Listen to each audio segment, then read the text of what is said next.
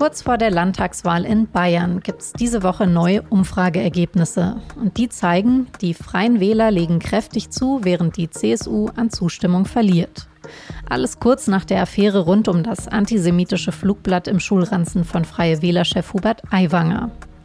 SZ-Expertin Katja Auer sagt, für viele Wählerinnen und Wähler sei wichtig, dass die Koalition von CSU und Freien Wählern fortbesteht. Und dafür seien sie bereit, einiges in Kauf zu nehmen. Darum geht es jetzt bei Auf den Punkt, dem Nachrichtenpodcast der Süddeutschen Zeitung. Ich bin Franziska von Malsen und ich freue mich, dass Sie zuhören.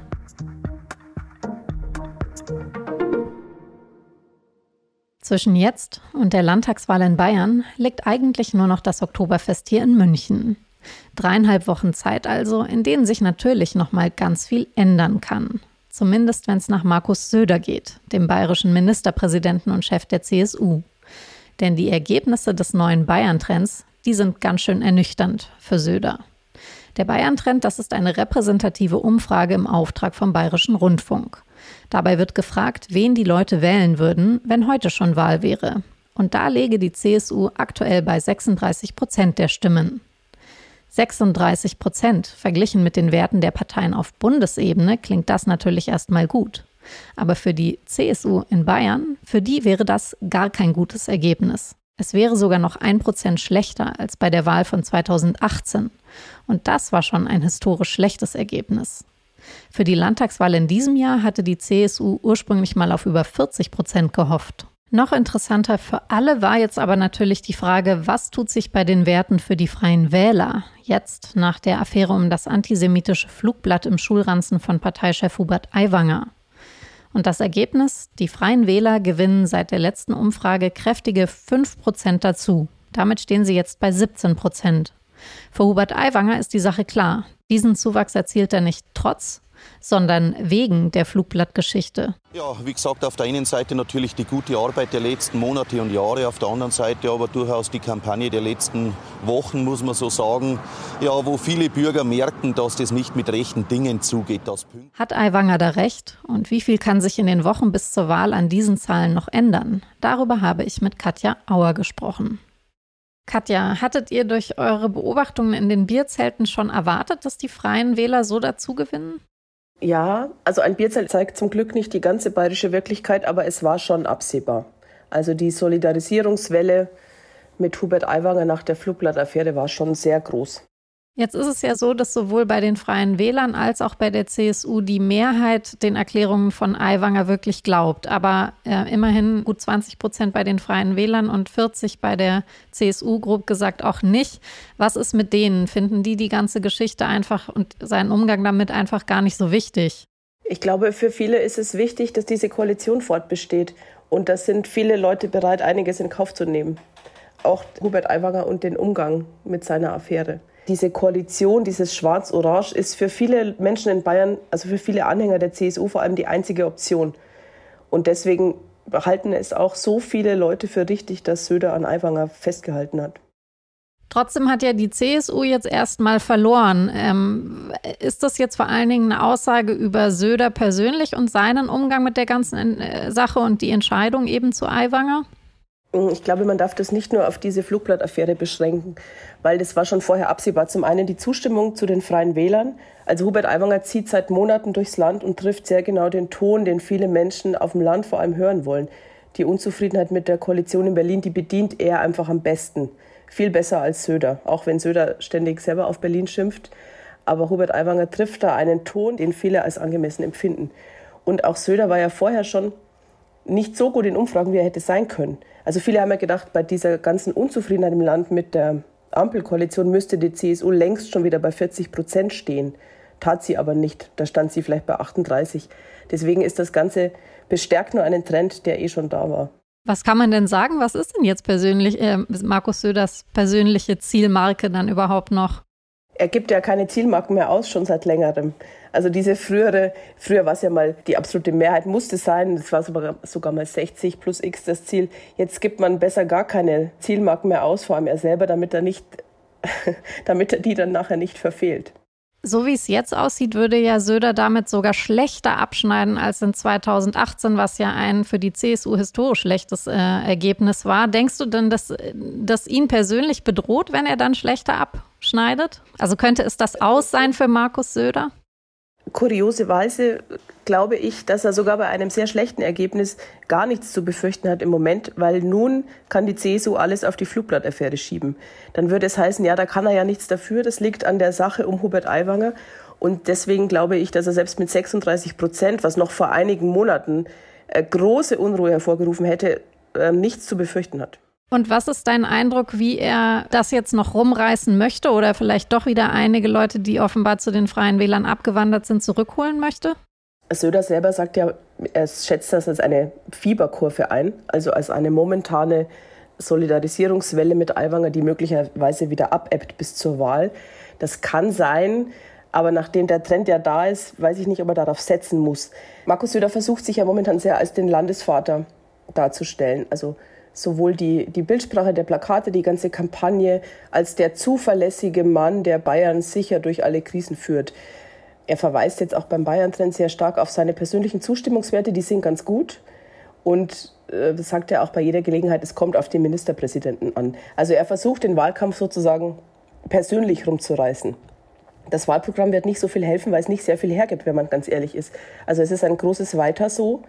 Und möglicherweise reicht es aber den Menschen nicht, die halt einen Gegenentwurf gerne hätten, auch zu der Berliner Ampelkoalition. Er kritisiert viel, aber er macht ja nicht immer auch einen besseren Vorschlag direkt. Es kann sein, dass das sich auswirkt und dass diese Menschen ein bisschen enttäuscht sind und die dann vielleicht lieber die Freien Wähler wählen, weil der macht zwar auch keine großen Vorschläge, aber er ist noch ein bisschen lauter in der Sache. Kann sein, dass ihm das, dass diese Leute abwandern zu den Freien Wählern. Also ist der Zuwachs bei den Freien Wählern dieser deutliche eben gar nicht nur auf die Flugblattaffäre jetzt zurückzuführen. Nein, ich würde sagen, die Flugblattaffäre hat diesen Trend noch bestärkt, eben mit einer Solidarisierungswelle, die vielleicht auch wieder abflacht bis zur Wahl. Da möchte ich jetzt aber keine Mutmaßungen anstellen. Aber es ist sicher nicht allein deswegen. Das ist ein Trend, der sich jetzt nur bestärkt hat. Und das Grüne, SPD und FDP ja alle einbüßen. Die FDP würde noch nicht mal mehr in den Landtag einziehen, Stand heute. Woran liegt das? Ist das auch nur der Unzufriedenheit mit der Politik der Ampel zuzuschreiben? Oder liegt es auch einfach an einem falschen Wahlkampf?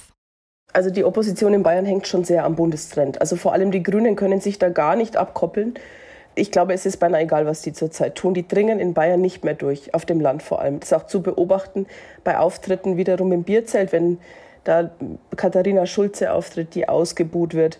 Das ist wirklich schwierig für die, auch wenn die bayerischen Grünen oft als etwas pragmatischer gelten als die Bundesgrünen, ist momentan haben die fast keine Chance, da durchzudringen. Und auch SPD und FDP hängen am Bundestrend. Bei der FDP finde ich es beinahe ein bisschen überraschend, dass die nicht ein bisschen profitieren konnten jetzt auch von der Flugblattaffäre um sich sozusagen als Alternative zu den Freien Wählern zu ja, etablieren ist vielleicht zu viel, aber zu präsentieren, dass die so arg verlieren, das überrascht mich beinahe ein bisschen. Ja, wer ja ähm, zugelegt hat, ist die AfD. Ist das ein, ein noch stärkerer Rechtsruck jetzt nach Bayern? Dann insgesamt mit dem starken Ergebnis bei den Freien Wählern und der AfD? Also ich würde jetzt nicht raten, dass man die alle in einen Topf schmeißt. Also AfD und Freie Wähler zusammenzuzählen, das wäre nicht fair den Freien Wählern gegenüber. Und die AfD gewinnt jetzt einen Prozentpunkt. Das kann man jetzt auch in die Unschärfe einer Umfrage subsumieren. Also da würde ich jetzt noch keinen Trend ablesen wollen. Söder hat ja jetzt die ganze Zeit weiterhin klargemacht, dass er an der Koalition mit den Freien Wählern festhalten möchte. Wenn jetzt die Freien Wähler am Wahlsonntag tatsächlich auch noch so stark abschneiden, was bedeutet das denn für die Posten am Kabinettstisch? Also wenn die Freien Wähler tatsächlich bei 17 Prozent oder etwas in dieser Größenordnung herauskommen, dann kann das gut sein, dass die CSU ein weiteres Ministerium abgeben muss. Und dann schwindet natürlich der Einfluss der CSU weiter. Diese Landtagswahl, könnte man sagen, ist für Markus Söder also eine Schicksalswahl. Und zwar nicht nur, weil er ein weiteres Ministerium an die Freien Wähler verlieren könnte. Warum noch und wie er überhaupt bis hierhin gekommen ist, das können Sie ab sofort in allen Details bei uns anhören. Markus Söder, der bayerische Ministerpräsident. Er ist sicher einer von Deutschlands ehrgeizigsten Politikern. Meine Kolleginnen und Kollegen von der SZ porträtieren Markus Söder in einer siebenteiligen Audiodoku. Als Chef der CSU hat er auch deutschlandweit Einfluss. Und wenn Söder bei der Landtagswahl in Bayern hoch gewinnt, dann ist das vielleicht der nächste Schritt für ihn, um am Ende doch noch Bundeskanzler zu werden. Aber seine Karriere, die könnte auch unvollendet bleiben. Söder selbst hat diese Landtagswahl mal als Schicksalswahl bezeichnet. Wie kämpft er also gerade um die Macht? Gewinnt er diesen Kampf? Und wie konnte Söder überhaupt über Bayern hinaus zu dieser Figur werden, zu der jeder und jede etwas zu sagen hat, die man liebt oder hasst? Wie weit kann diese Karriere noch gehen? Es droht tatsächlich eine düstere Wogwolke unseren weißblauen Himmel zu verdunkeln. Das alles erfahren Sie in unserem Podcast Söders Endspiel. Die erste Folge können Sie kostenlos hören in unserer App oder über den Link in den Show Notes. Mit einem SZ Plus Abo können Sie auch Folge 2 und 3 schon hören.